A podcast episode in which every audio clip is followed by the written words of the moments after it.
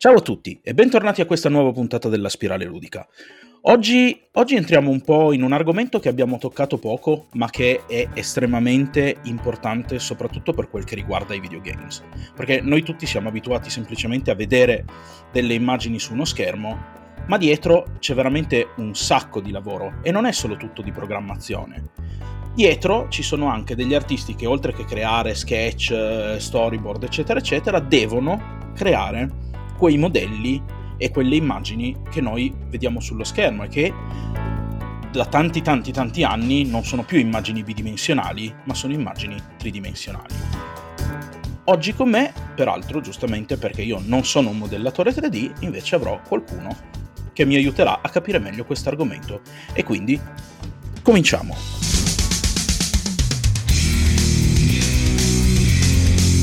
La spirale ludica scopriamo le regole del gioco.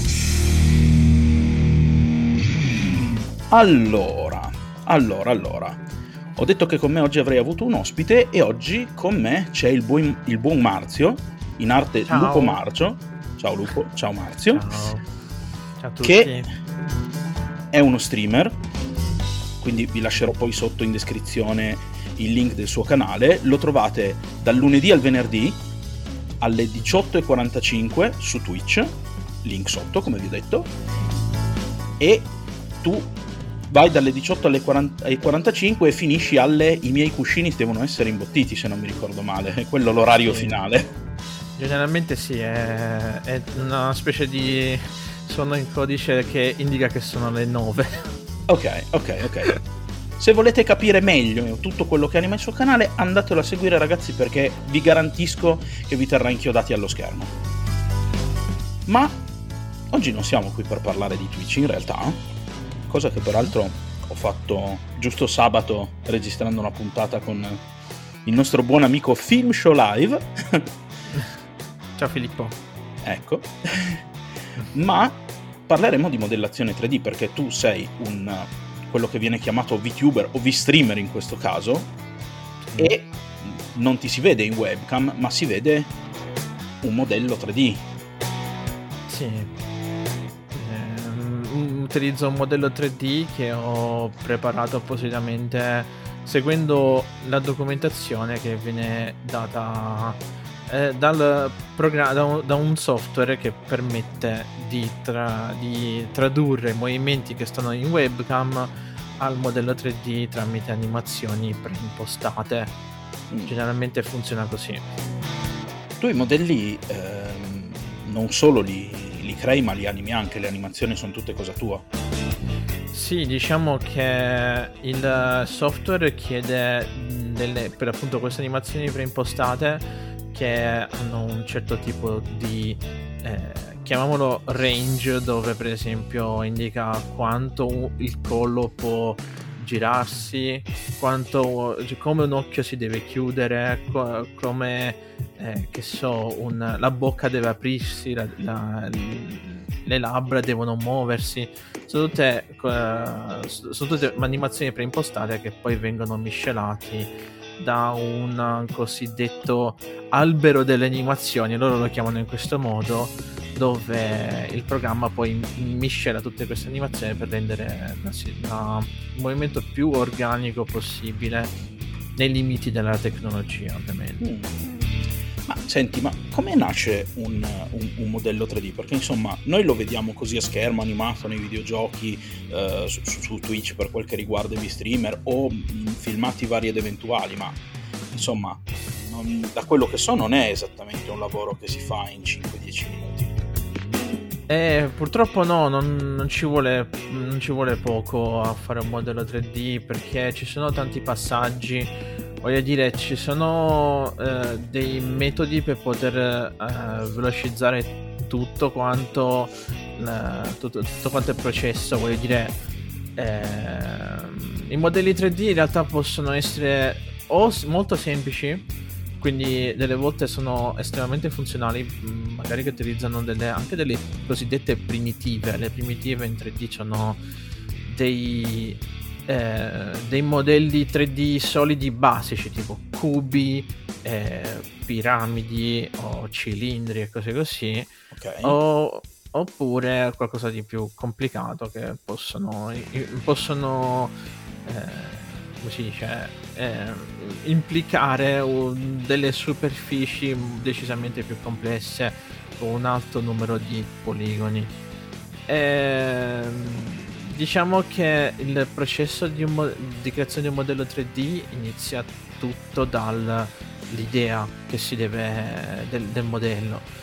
Eh, di base eh, la, la, cosa importante è che il, con- il concetto, il concept del, del personaggio che si vuole creare, o comunque di un modello 3D in generale, non per forza di un personaggio, ma anche di un mm-hmm. oggetto, ci vuole un certo tipo di studio, uno studio che eh, ovviamente a dipendenza se questo modello, questo eh, modello 3D riproduce un qualcosa di realistico qualcosa di immaginario, in ogni caso è necessario eh, fare uno studio che magari può implicare delle foto per un modello 3D realistico o comunque di un oggetto che esiste e comunque vengono utilizzate anche per modelli che di base di, di, di, cose che non esistono perché per appunto che so sto dicendo eh, ciao, ciao gente che crede agli alieni nel senso facciamo finta una, una, una, navicella spaziale che tra molte virgolette non esiste, no, comunque non mm-hmm. sappiamo che esistono, e abbiamo comunque bisogno di basarci su materiali realistici, per esempio, eh, che so, pezzi di metallo, meteoriti, che ne sappiamo, no? cose così. E niente, tutto comincia da un disegno, invece per un personaggio che magari è mm. più stilizzato, più o meno stilizzato, non importa quanto ma c'è bisogno di un disegno. Questo disegno deve essere, non dico perfetto, perché non uh, ognuno ha a meno che non vuoi fare per appunto un personaggio stilizzato, ma allo stesso tempo con proporzioni realistiche o che abbia eh, tipo mh, mm, delle angolazioni, cioè in base all'angolazione cambia forma, tipo vedi Peanuts nel film dei Peanuts. E mm-hmm. hanno, sono vari modelli 3D utilizzati sul momento in modo specifico. Però ecco, eh, un'idea solida del personaggio che si vuole creare è necessaria. Eh, non per forza deve essere precisissimo perché eh, può capitare che magari io per esempio, che, eh, che comunque mi, sono, mi, dedico anche al concept, e possa avere un qualche tipo di incongruenza eh, stilistica cosa mm. che effettivamente con il mio, vi- mm, il mio avatar è successa. Per esempio, io ho uno stile di fare gli occhi particolarmente piatto, che non, uh, non si accomoda facilmente ad un modello 3D. Infatti, gli occhi, per quanto, mi, mm, per quanto siano molto diversi, sono comunque venuti bene, fortunatamente, almeno rientro nei miei gusti. Però, tipo, sono leggermente diversi da come io me li immaginavo nel disegno. Beh, a me sembra ci stia, nel senso, io non, io non ho l'occhio molto allenato per queste cose, però voglio dire, mi sembrano relativamente coerenti, nel senso quando li guardo sembrano effettivamente un paio di occhi, ecco. Sì, sì. Non eh, hanno comportamenti cioè... strani o cose del genere. Sì, sì. No, è che intendo proprio che ovviamente essendo un modello 3D che volevo creare io che mi piacesse, ho un certo tipo di standard e quindi eh, se a maggiore cioè, siccome io sono fissato con gli occhi mm, eh, se l'occhio non era bello personalmente era tutto da buttare ok vabbè eh sì era proprio era, era la cosa più spe- personalmente gli occhi sono tipo una, una, delle cose più specifiche secondo me mm. eh, senza andare troppo ai dettagli, è proprio che mi piace uh, la forma dell'occhio, specialmente il taglio dell'occhio di quello che ha l'avatar mio mi piace molto e ci tenevo che venisse bene. Eh, tutto qui insomma. Sì, sì, sì, sei uno di quelli che, oh mio dio, c'è un pixel fuori posto, basta, si rifà da capo. Ma avevi quasi finito. No, rifacciamo tutto da capo. Eh, sì, eh, ho, ho, anche questo tipo di problema, anche se comunque cerco di sopprimerlo quando quando necessario, perché ovviamente quando i tempi sono stretti, a un certo punto devi cominciare a dire forse è meglio che mi fermo qua perché tendenzialmente un, un, un prodotto artistico mm. è, è, finito soltanto quando lo decidi tu, non, non, lo decide qualcun altro, non lo decide uno standard. Cioè è uno standard effettivamente definirlo, però è uno standard che definisci tu o che so, un'azienda per cui lavori, nel quale, nel quale si dice ok, secondo me il disegno va bene così, è finito. Eh, se vuoi aggiungere qualche piccolo dettaglio fallo, però è finito, appunto, non è un fare niente. Ok. Eh, Quanto, mediamente, tu, tu, hai parlato di questa cosa che bisogna partire un po' dal, dal fare un disegno. Sì, una, inizialmente no? tutto dal disegno. Il che mi fa quasi pensare che forse quel tempo che ho speso a fare le proiezioni ortogonali su, al, al liceo e, a, e, alle medie facendo educazione tecnica forse non sono state ore buttate via come pensavo all'inizio. Eh sì, perché di base per un modello 3D comunque c'è bisogno di una... Eh, non per forza, ma è preferibile un disegno in proiezione ortogonale del fronte, del lato, occasionalmente del retro, se, proprio, se ci sono delle cose specifiche che c'è bisogno di sapere e basta così. Poi nel caso qualche esempio in tre quarti, dove per appunto il, per chi non sapesse il gergo tre quarti si intende in uh, obliquo, nel senso che ti si vede un po' di con, con il viso un po', girato. Esatto, eh. quello lì, quello si chiama tre quarti per darti un'idea di come dovrebbe visualizzarsi il personaggio se fosse 3D. Ovviamente mh, mm, ci sono ovviamente c'è chi, chi vuole meno informazioni, chi ha bisogno di meno informazioni, chi di più. Io personalmente più informazioni ho, più, più per me è facile capire dove devo mettere le mani fondamentalmente. Sono... Eh, mi, mi, piace avere più informazioni possibili, anche se non necessarie delle volte. Però ci sta, immagino che poi in fase di, effettivamente di modellazione tutto questo venga molto più comodo. Sì, quello sì, perché mm, eh, oltre, oltre a tre quarti può anche servire per necessità di animazione, perché se già, già bisogna, bisogna pensarla subito eh, un personaggio quando si disegna. E bisogna anche pensare subito all'animazione, sia, sia nel disegno, tra, tra, virgolette, perché lì ci si può spaziare, poi a un certo punto bisogna fare i... Eh, magari dei sacrifici o delle modifiche nel frattempo per dire ok è bello però non funziona. Mi dispiace per te ma non funziona eh, tu che hai creato il disegno eh, renderlo coerente in tutto e per tutto perché comunque essendo un modello 3D ha bisogno di essere coerente in uno spazio 3D ovviamente tutto ne- anche nella coerenza del mondo in cui è perché quando si mm. tratta di modella- modelli 3D uno spazio 3D in un videogioco, già lì è un po' più complicato perché il modello 3D va sempre visto bene da, tutte, da tutti i lati. E invece eh. nei film si possono usare gli stratagemmi, che è una cosa molto più semplice, ti fa perdere meno tempo. E poi ovviamente a dipendenza di come gestisce l'azienda di animazione, eh, tutto quanto possono richiedere soluzioni più o meno complicate che possono però a un certo punto eh, essere utilizzate per progetti futuri e velocizzare quindi le animazioni di un futuro film per esempio. Mm. Ma ora io um, mi, mi, mi, è venuta in mente questa cosa. Chiaramente una volta finito il disegno, che immagino sì. tu, tu, lo fai con ti, ti, ti, come si dice, ti appelli ancora a, a, matita e carta o anche il disegno, lo schizzo preparatorio lo fai in tavoletta grafica PC? Guarda, io è un grosso dipende, dipende da come mi sento, perché per esempio Lupo Marcio cominciò il, lo sketch cominciò da un quadernetto a righe piccolissimo eh, mm. dove accennavo qualche disegno qualche disegno di come me lo immaginavo. Prima inizialmente aveva letteralmente mezza faccia lacerata, se per questo.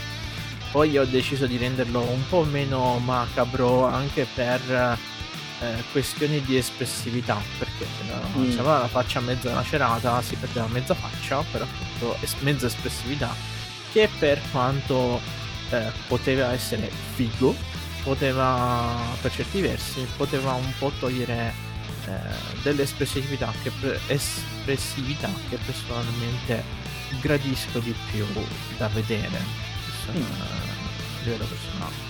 Eh, quindi sì, dipende, però ultimamente ho utilizzato la tavoletta grafica perché tanto sto sempre, è sempre in zona di lavoro quando faccio queste cose, non... Eh, questo, questo, è un problema mio, sono abbastanza... Eh, come si dice? Sono un cavernicolo e quindi se, a questo punto una tavoletta grafica, utilizzo la tavoletta grafica, deve esserci un caso veramente speciale, che, che so, sono in viaggio e in quel caso allora. utilizzo carta e penna, però carta e penna o matita, perché comunque la penna aiuta in realtà a essere più decisi nei, nei tratti che bisogna fare, a differenza della matita che puoi cancellare, quindi è tutto, tutta una questione di come ti senti sul momento. Ma io adesso eh, risposta corta, utilizzo la tavoletta grafica. Ok, ok, quindi tu fai, fai, tutto al PC, insomma. Sì, gran parte delle, delle cose che faccio sono al PC. Ma ecco, poi finito il lavoro di diciamo carta e matita, virtuali o fisiche che siano, mm-hmm. si passa poi al PC, ma chiaramente ci vogliono dei software, ci, insomma, ci vuole anche un PC adeguato. Cosa tecnicamente l'elenco dei materiali, una volta che bisogna passare proprio al lavoro di modellazione vera e propria, che mm. cosa ti serve? Anche a livello di potenza di PC, cioè non solo dire eh, mi serve un PC, ma anche che tipo di PC, insomma, ecco. Mm-hmm. Guarda, per uh, il PC, un, uh, anche un computer di fascia bassa, ma con fascia bassa intendo che so, io parlo per uh, uh, linguaggio Intel perché io sono cresciuto con uh, il processore Intel generalmente, mm. quindi proprio di quello, ma si tratta anche di equivalenti. Quindi che so, Intel, i, i Celeron, i Pentium, magari vorresti non utilizzare il proce- computer con quei tipi di processore, ma quantomeno avere un minimo, proprio se proprio non potete farne a meno anche ogni 3 va benissimo, ma quantomeno ogni 3 di fascia alta. Mm, fascia alta si fa per dire. Sì, di ultima senso... generazione quantomeno. Eh, sì, anche. Eh, generalmente sono in grado di gestire queste cose tranquillamente. Giusto per dirvi, io eh, l'uovo marcio l'ho cominciato effettivamente a modellare su un portatile eh, di fammi pensare, nel 2010 ho avuto questo portatile. E, insomma, era un, era un Core 2 Core 2 Duo. Oh. Eh, Core 2 Duo con una MX 200 qualcosa. E comunque erano, erano molto fascia bassa. E, il portatile era abbastanza economico, però comunque per modellare effettivamente basta poco. Anche una scheda video eh, entry level, che so, una, anche una 1030 una, o comunque una di quelle schede video bassa fascia. Vi dico la verità, non me ne ricordo come si chiama perché comunque eh, anche le GTX delle serie 10, una 1050. Se avete, la, se avete avuto la possibilità anche una 1060, anche meglio è preferibile ma non necessaria eh, tanto meglio. Comunque sì un processore che non sia per calcolatrici perché alla fine Celeron e Pentium sono calcolatrici eh, okay. utilizzeresti principalmente per fare fogli di calcolo e um, lavori di ufficio fondamentalmente. Eh, e con una scheda video quantomeno non dico anche integrata va bene anche integrata va bene, ma una dedicata non, non, non fa schifo, insomma. Ok. Sì, e poi anche un portatile di fascia media sarebbe ottimale per fare gran parte di tutto quello che serve, anche ad una densità di poligoni alta, non quindi, esagerando ovviamente. Ok, quindi tutto sommato le richieste tecniche di hardware specifico non sono altissime. Fortunatamente no, anche perché si è raggiunto, raggiunto un certo tipo di ottimizzazione tale che, ok, nei vecchi computer purtroppo già comincia a diventare un po' difficile perché eh, l'ottimizzazione deriva anche dalle ultime tecnologie in ambito di istruzioni, istruzioni a livello hardware, nel senso che la scheda video ha delle, una set di istruzioni che gli permette di, eh, di eh, ottimizzare i calcoli mm. e, e, renderli più leggeri nella, nella computazione. Okay. E questo purtroppo si può avere soltanto con PC più, eh, più recenti. Moderni, ecco. sì. E invece a livello software, qualche... A livello software... Tu cosa usi? Io principalmente per uh, il, lo sketch, per i disegni utilizzo Clip Studio Paint.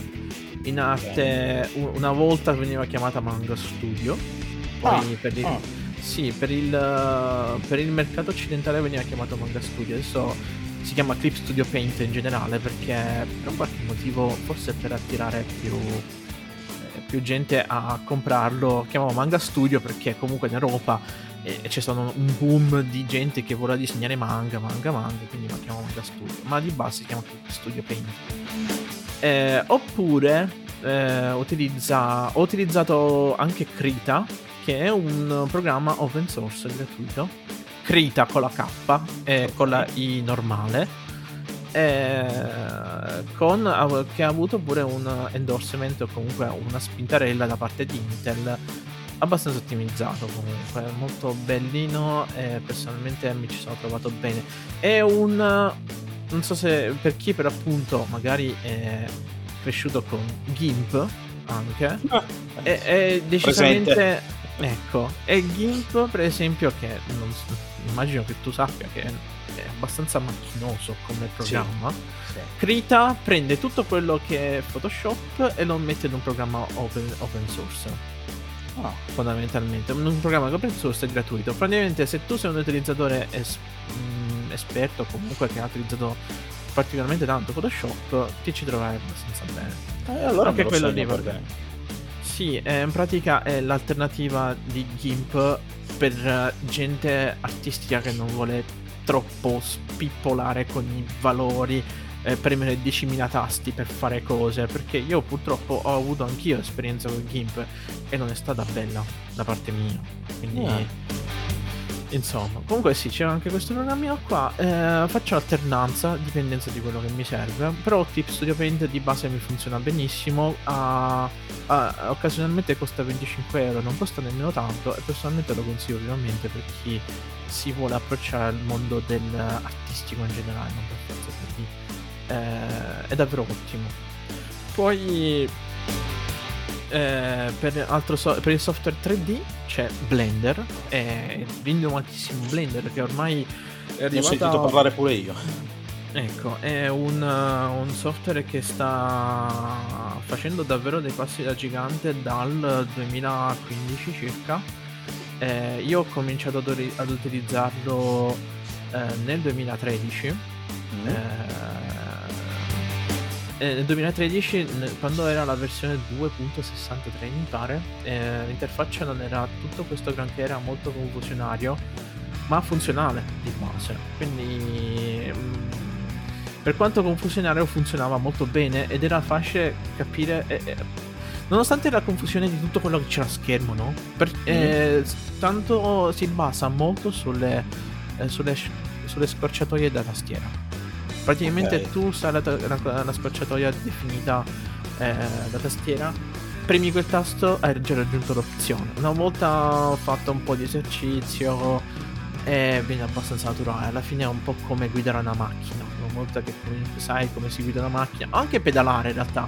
Infatti io ehm, dal 2013 ho utilizzato poi Blender per annetto circa. Un annetto. Poi sono per questioni di studio dovuto, oh, sono dovuto passare a Maya 3D, che è un software della Autodesk che è particolarmente costoso. Particolarmente ne ho sentito parlare, costoso. soprattutto dal punto di vista economico. Ecco, sì, è un, è un, programma che è stato estensivamente, credo che sia tuttora comunque usato estensivamente nel cinema e adesso ehm, estensivamente anche nell'ambito videoludico ma non troppo perché c'è comunque sempre 3D Studio Max. Avevo perché... sentito, stavo per chiedertelo io, per chiederti è 3D Studio Max che ne ho sentito parlare. Mm, sì.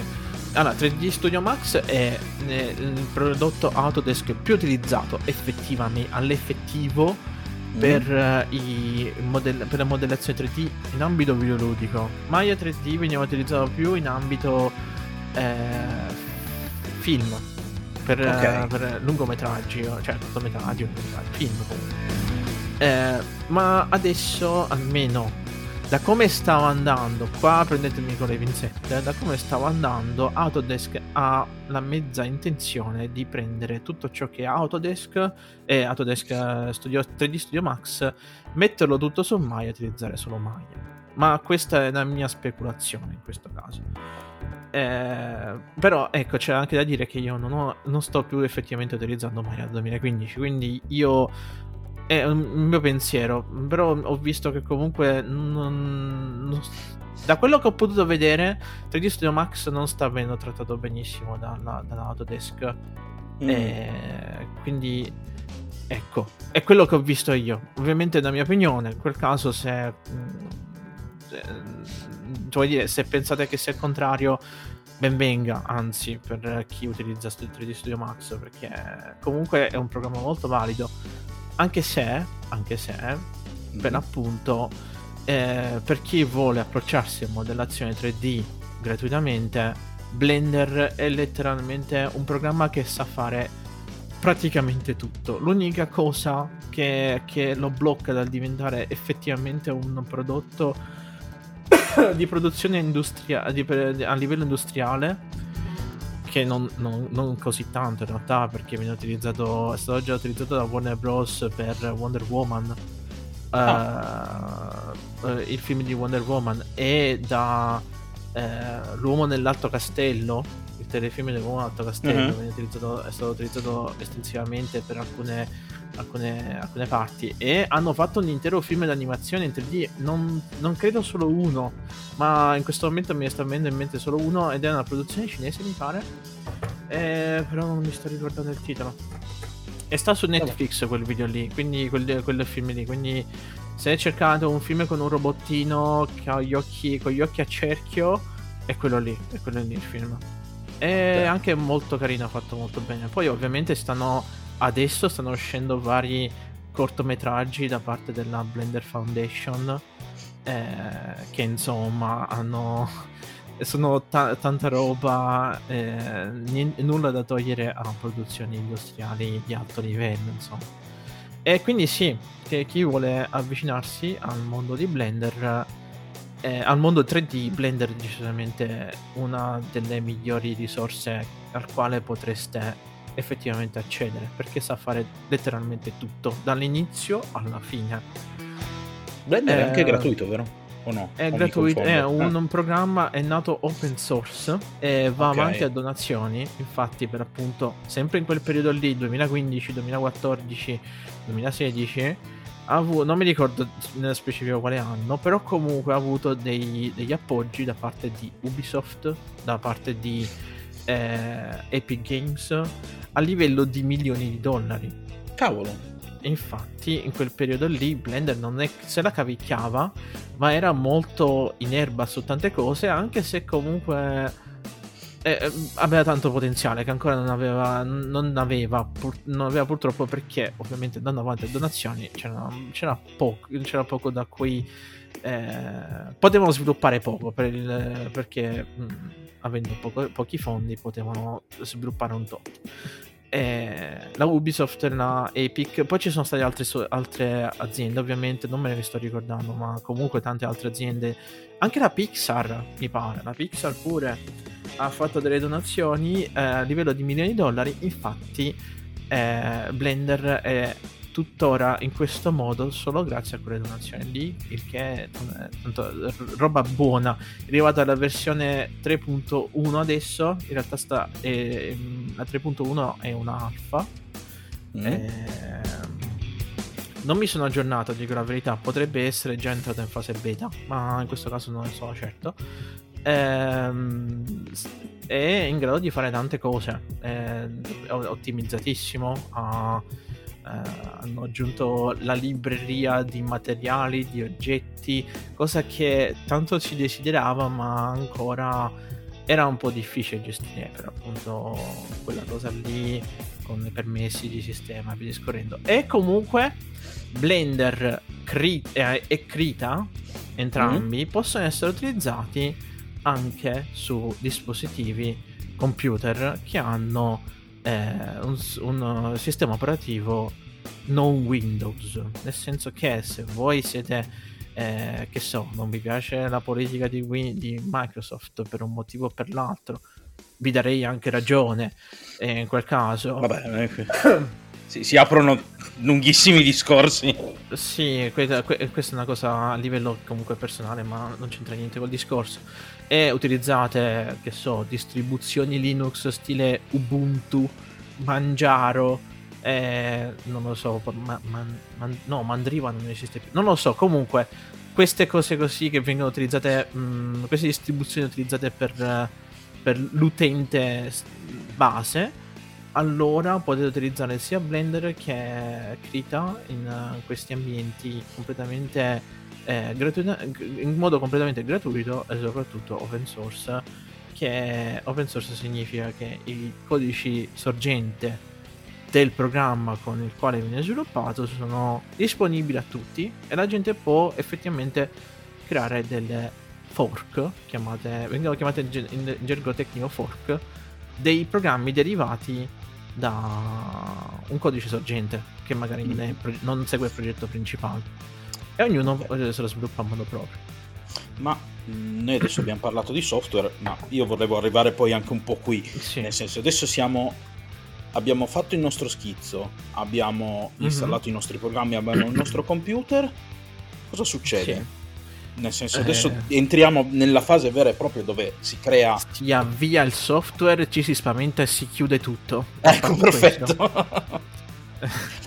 Detto questo, eh, ovviamente previo un po' di... Ci sono, a parte il fatto che comunque ci sono un sacco, un sacco di tutorial su YouTube sul come fare 3D, vedi mm. CG Boost o Blender Guru sono ottime sorgenti da, da dove cominciare, oppure mm. Gleb Alexandrov, anche lui eh, che si basa sul re- render de- realistico del 3D, eh, può esservi molto utile. In pratica ehm, si comincia con lo studio dell'immagine, delle immagini che sono state create per, appunto per il, per il concept, e, e, si comincia a definire dei volumi non per forza deve, cioè, ovviamente è un, è un po' come disegnare un, un, fare un dipinto. Alla fine l'arte è sempre, fatta, è sempre stata in questo modo. Da una forma grezza la perfezione per, fino ad arrivare al, al fino ad arrivare alla, alla cosiddetta chiamiamola perfezione. Comunque migliorarla sempre di più finché non decidi che sia, che sia conclusa. E niente, si mettono delle forme, magari si comincia con delle primitive. Ci sono vari metodi in realtà, ognuno può farlo a proprio modo, dipende anche dal tipo di stile che si sta perseguendo. Io eh, farò eh, il, il, procedimento, eh, cioè io spiegherò principalmente le, il procedimento di un modello 3D pseudo realistico. Pseudo. Mm nel senso che è un personaggio stilizzato che però può avere delle, dei tratti realistici. Ok. Che so, un umano proporzionato che però tipo, che so, disegnato stile Ben 10, ne so. Ok. Mm, eh, f- mettiamola così. Um, Insomma, dopo aver fatto tutta questa ricerca col concept, si comincia a mettere tutte queste primitive, sfere, cilindri, eh, si possono fare quello che vuole eh, su Blender si può effettivamente poi eh, unire tutti questi, tutti questi, tutte queste primitive, eh, fare una specie di eh, agglomerato di poligoni chiamato Dynamesh. Mm-hmm. dove in pratica il software prende tutti questi modelli, tutti questi, tutti questi, tutte queste facce lì messe mm, posizioni nella posizione che serve, le unisce tutte, aumenta la densità di poligoni eh, del, dell'oggetto e ci si può scolpire sopra. Questo okay, quindi è come se fosse un po' una, proprio letteralmente una forma di creta grezza. Esattamente, questa cosa su Blender è stata, un, è stata aggiunta da poco tempo, relativamente poco tempo. Prima questa cosa si poteva fare solo tramite un software chiamato ZBrush. che io parlare. ZBrush è nato come programma 2D per poi diventare un programma di sculpting 3D per, uh, da parte della DreamWorks che cioè, è stato oh. preso dalla, dalla, DreamWorks, è stato modificato per diventare un software di, di sculpting per creare Shrek. Ah. Ok. Per creare Shrek, poi hanno, hanno rilasciato di nuovo le, le, licenze e da lì eh, ZBrush è quello che è adesso. E eh, in pratica, per, per appunto, questo, eh, questo, è stato uno dei primissimi programmi pionieri dove per appunto si poteva scolpire effettivamente in 3D eh, sia in modo additivo che sottrattivo, nel senso dove tu prendevi materia o ne aggiungevi materia, cioè volumi in realtà, non materia, mm-hmm. volumi. E, ehm, stessa cosa adesso si può fare su Blender in modo leggermente differente, ma più o meno standardizzato in modo abbastanza, abbastanza intuitivo. Ecco. Ok. Da lì chiaramente. Ah no, mm? scusami, finisci, finisci. No, vabbè, da lì per l'appunto, mh, tramite questa forma grezza cominci ad aggiungere dettagli, tagliare, appiattire, sfumare, dettagliare, tagli- eh, incidere e via discorrendo, aggiungere altri elementi e, e, così via fino a che non raggiungi un risultato chiamato high poly, che significa letteralmente eh, alta densità di poligoni, che sarebbe la matrice del modello 3D. Ovviamente sto togliendo tutto quanti gli studi che si fanno dietro perché, dire, perché un modello 3D si fa anche in concomitanza a quello che deve essere utilizzato. Generalmente, che so, mm-hmm. i mhm. soldati, per esempio, che stanno sempre con le braccia verso lo sterno, verso lo sterno perché devono imbracciare okay. le armi. Generalmente viene fatta una cosiddetta A-pose perché con le mani che sono, eh, cioè con le braccia che sono orientate a 45 gradi verso il basso. Ok. Eh, oppure se per esempio è un personaggio che si muove tanto, eh, è una cosa che non si utilizza più tanto spesso, se non per appunto in questi casi specifici, si fa la T-pose, che in pratica è una posa un pochino più... Ehm, diciamo in tensione perché per appunto eh, quando voi sta- vi mettete in T-pose, come sarebbe con le braccia parallele al pavimento, e voi utilizzate i muscoli delle spalle. I muscoli delle spalle eh, sono contratti, quindi da lì si ha un po' di tensione e quando per appunto le braccia si abbassano si perde un po' di densità, eh, di, si perde un po' di volume sulle spalle che può effettivamente eh, rovinare la forma, ma ci sono anche le cosiddette correttive che poi questo si, si, può parlare dopo in questo caso.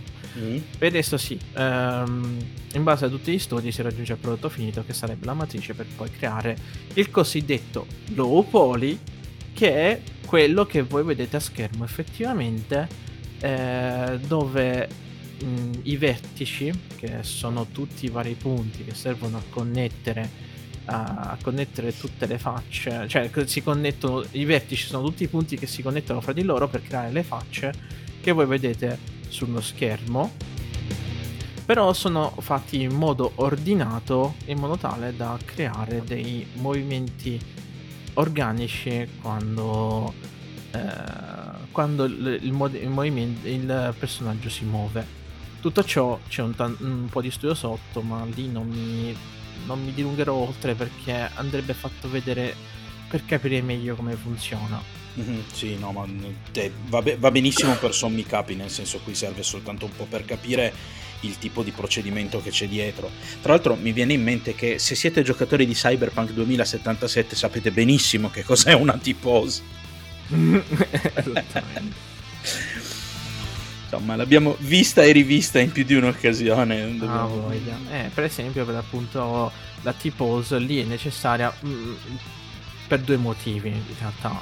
Mm. Prima di tutto per appunto per il personaggio che deve avere un certo tipo di libertà di movimento e la T-pose è buona è buona, è, è, è, accettata perché si utilizzava fino a, mm, agli inizi si usavano le T-pose, poi è diventata la A-pose perché per appunto è scritto A-pose, mm-hmm. eh, perché è più rilassata, di base è più rilassata, C- delle volte fanno anche modelli 3D con i gomiti piegati anche perché il braccio totalmente teso è anche quella una posa un po' in tensione, invece eh, una una A-pose può avere anche i gomiti leggermente piegati in avanti e permette um, così di creare una, un modello più rilassato possibile che permette anche di eh, limita anche la necessità di dover creare delle correttive per certi, certi, certi casi di animazione.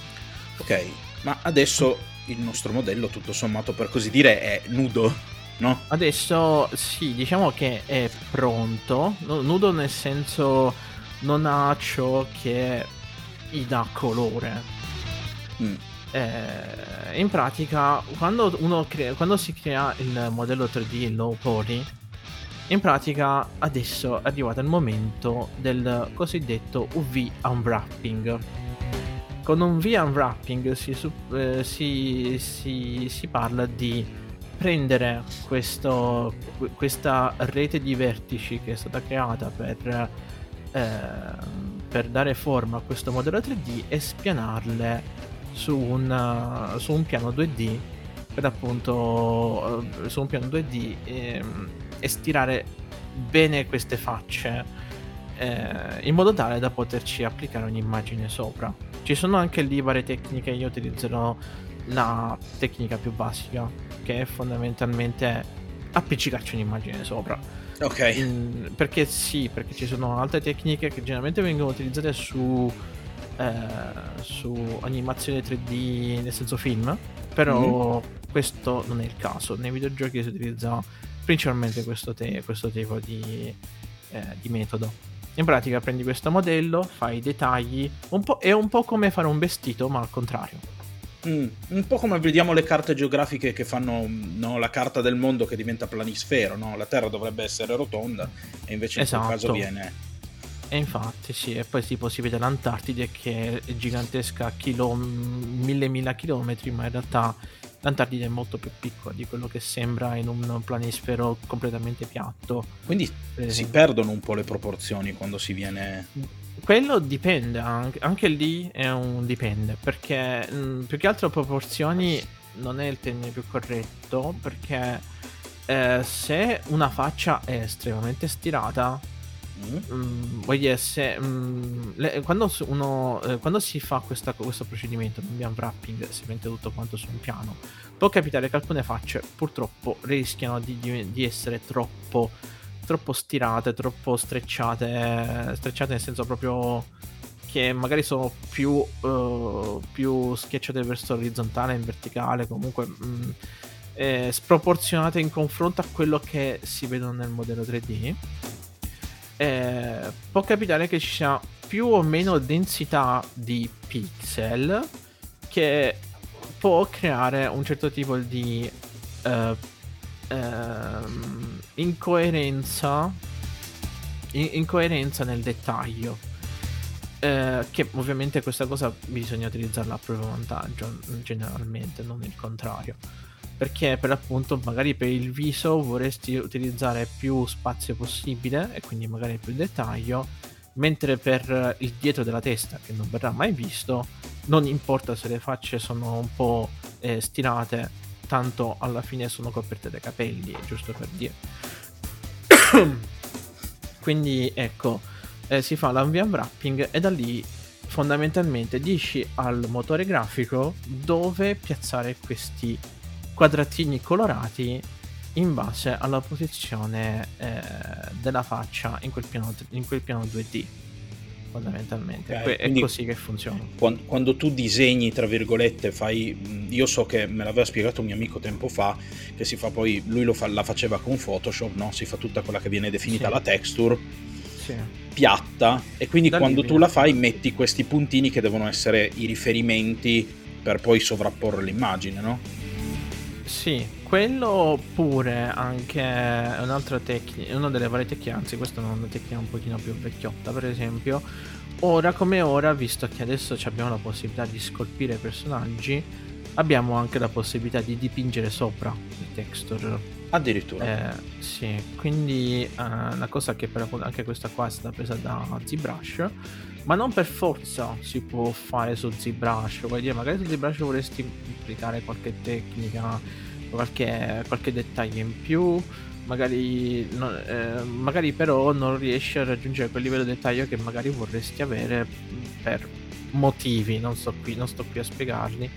Mm, ci sono programmi magari più adatti che permettono di fare certe cose, per esempio 3D Code, 3D Code, 3D Code viene chiamato così, mm.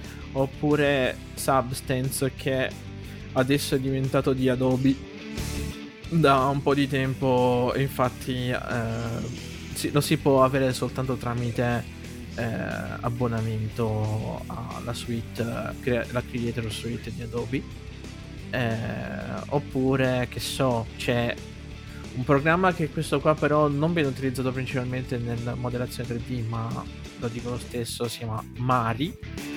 Eh, ce ne sono tanti altri ovviamente, c'è eh, che in questo momento non mi viene in mente, ma comunque si possono.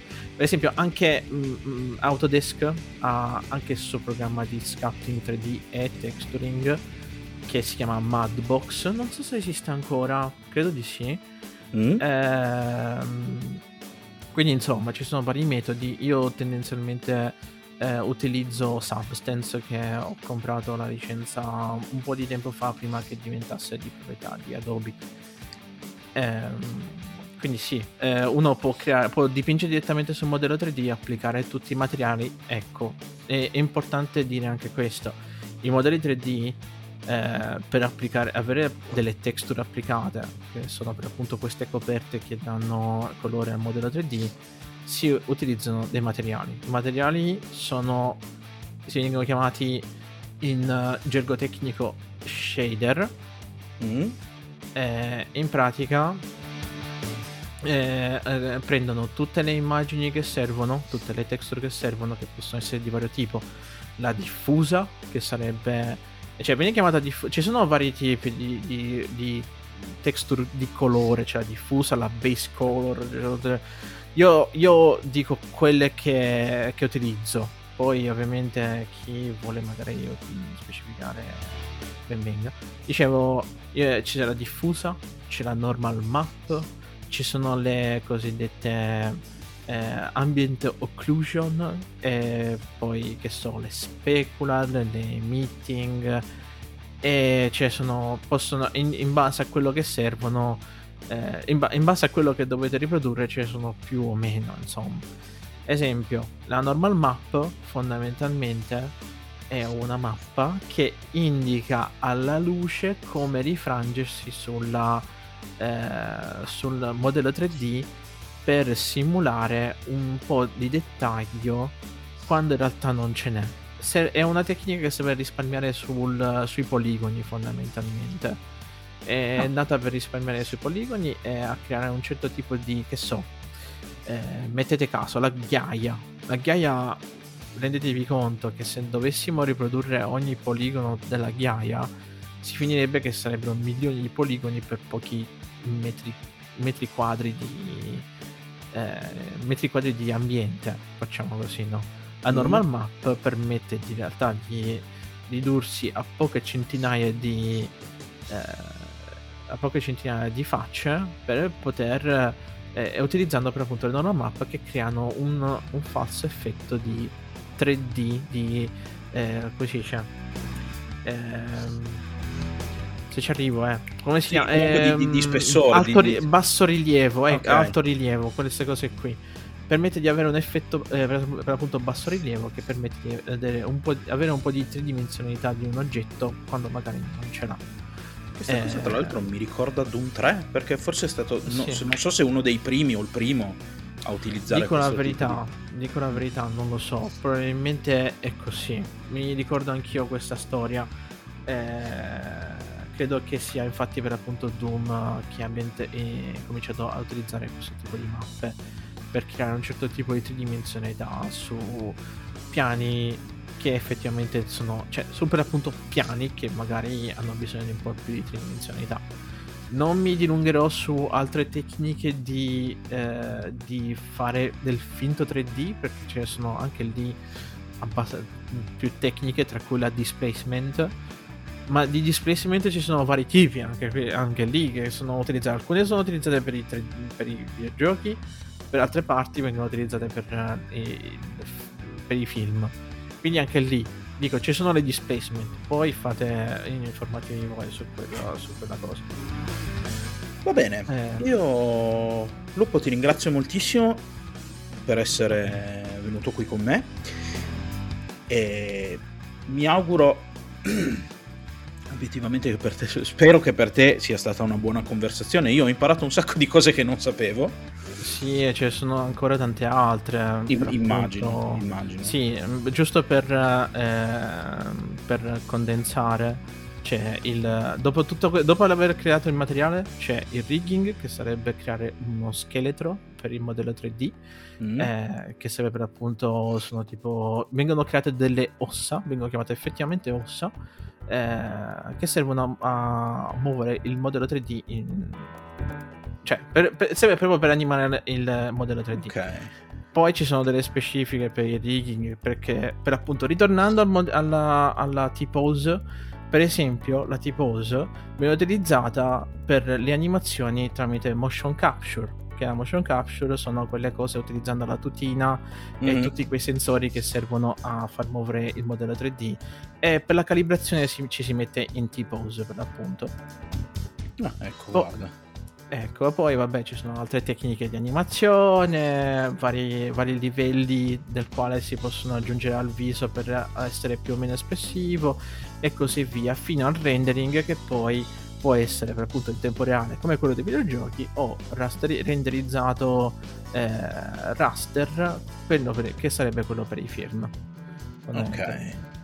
E questo appunto, ci sono, ci sono tantissime, tantissime frangenti nel 3D che non si finirebbe comunque in un'ora di parlarne. Ma immagino, ma anche perché comunque lo scopo di questa puntata non era tanto entrare nel dettaglio quanto far capire tutto sommato che dietro a questo modello 3D su cui magari noi, noi giocatori abbiamo anche 3000 cose da ridire, c'è comunque un lavoro che va sì. avanti. Esatto. Quanto? Esatto. Quanto va avanti? Mediamente a fare un modello e ad animarlo e a dire ok adesso è finito. Qualunque sia lo allora, standard definito generalmente quanto, quanto ci vuole. Guarda per produrre un modello 3D utilizzando una base se ci si lavora una persona esperta può mm. anche finirlo in poche settimane. Capito persona... po- poche settimane poche settimane, delle volte può, cioè, poi ovviamente dipende, dipende, tutto dalle caratteristiche, dalla necessità che chiede il, lo sviluppatore per l'appunto, magari Chiaro. che un motore, motore 3D ha bisogno di che, che, questi modelli abbiano un massimo un tot di milioni di, perché adesso si tratta di milioni di poligoni. Di, di, migliaia di poligoni in realtà. Però comunque a, milio- a schermo sono milioni. Però mm. a, il personaggio generalmente va sui mila eh, 80.000 poligoni, eh, quindi c'è bisogno di fare queste cose, poi dipende dal dettaglio perché più o meno realistico ha bisogno di più o meno cose. C- si può fare anche un modello in una settimana se si è ben preparati o comunque si hanno tutte le informazioni o magari si sta utilizzando un modello che già magari esiste. Mm-hmm. Perché comunque nel, a, livello, a livello industriale si utilizzano anche delle cose già prefatte, ma un modello dall'inizio alla fine può anche me- può, ci si possono anche mettere mesi, a dipendenza di quanto è complesso. Quindi dimentichiamoci un po' il fare un modello in qualche ora perché... Giusto per, di- ecco, giusto per dire Aloy di, eh? di Horizon di, di Horizon Zero Dawn non è, è stata conclusa praticamente quasi verso la fine della produzione del, del gioco.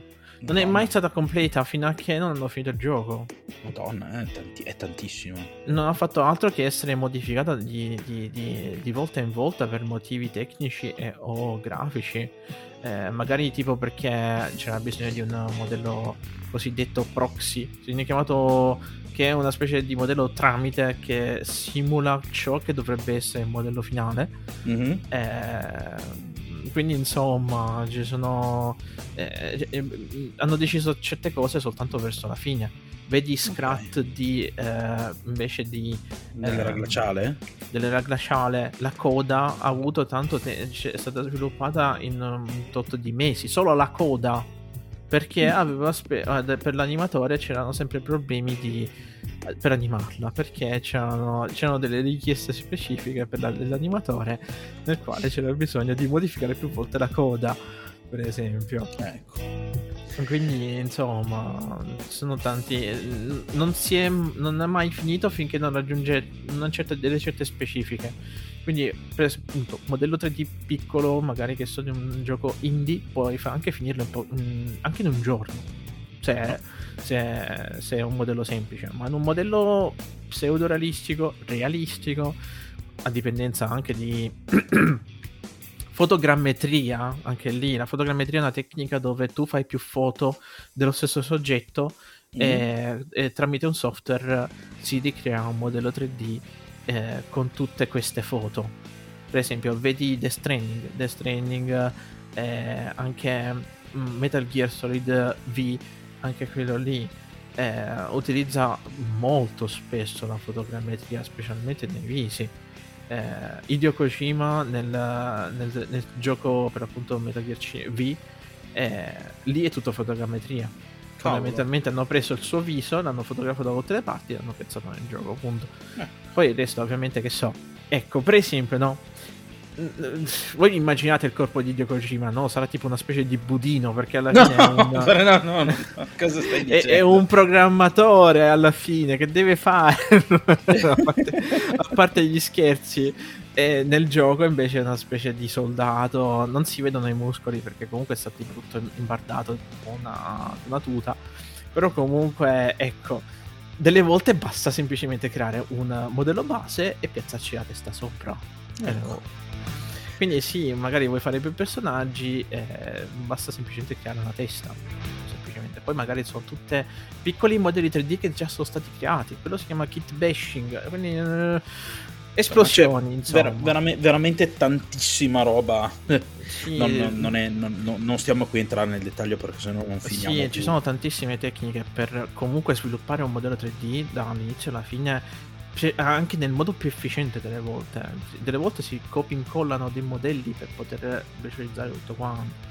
Non è che tutto quanto viene fatto unico, ovviamente si utilizzano delle cose, dei stratagemmi per velocizzare tutto quanto il lavoro.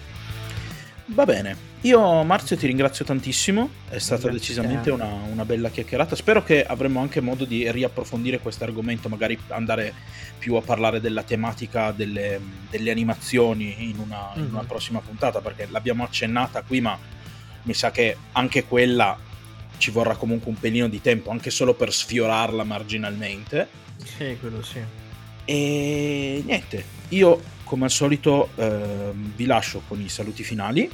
Vi ricordo che sotto in descrizione troverete prima di tutto il link al canale del buon Marzio, alias Lupo Marcio, che vi ricordo fare live dal lunedì al venerdì dalle 18.45 in poi. Se vuoi salutare Marzio, io Ciao a tutti, grazie per aver ascoltato e niente, spero di non aver sproloquiato troppo, insomma. tranquillo, tranquillo. E grazie, eh, grazie per avermi invitato a parlare di queste cose. Guarda, io spero che tu torni. e E speriamo. Sotto, tra l'altro, vi lascio anche i link eh, per i social, dove mh, troverete gli aggiornamenti fondamentalmente per l'uscita delle puntate del podcast, in particolar modo Telegram. Prometto che non spam. E in ultima analisi, e in ultima battuta soprattutto, sotto troverete anche il mio link di Coffee, nel caso voleste in qualche modo vi piacesse quello che faccio e voleste in qualche modo supportarmi, potete offrirmi una birra, un caffè, quello che vi pare. Fatelo, Detto questo, lo merita. Grazie. Detto questo, io vi ricordo di non smettere mai di giocare e ci sentiamo alla prossima puntata. Ciao a tutti.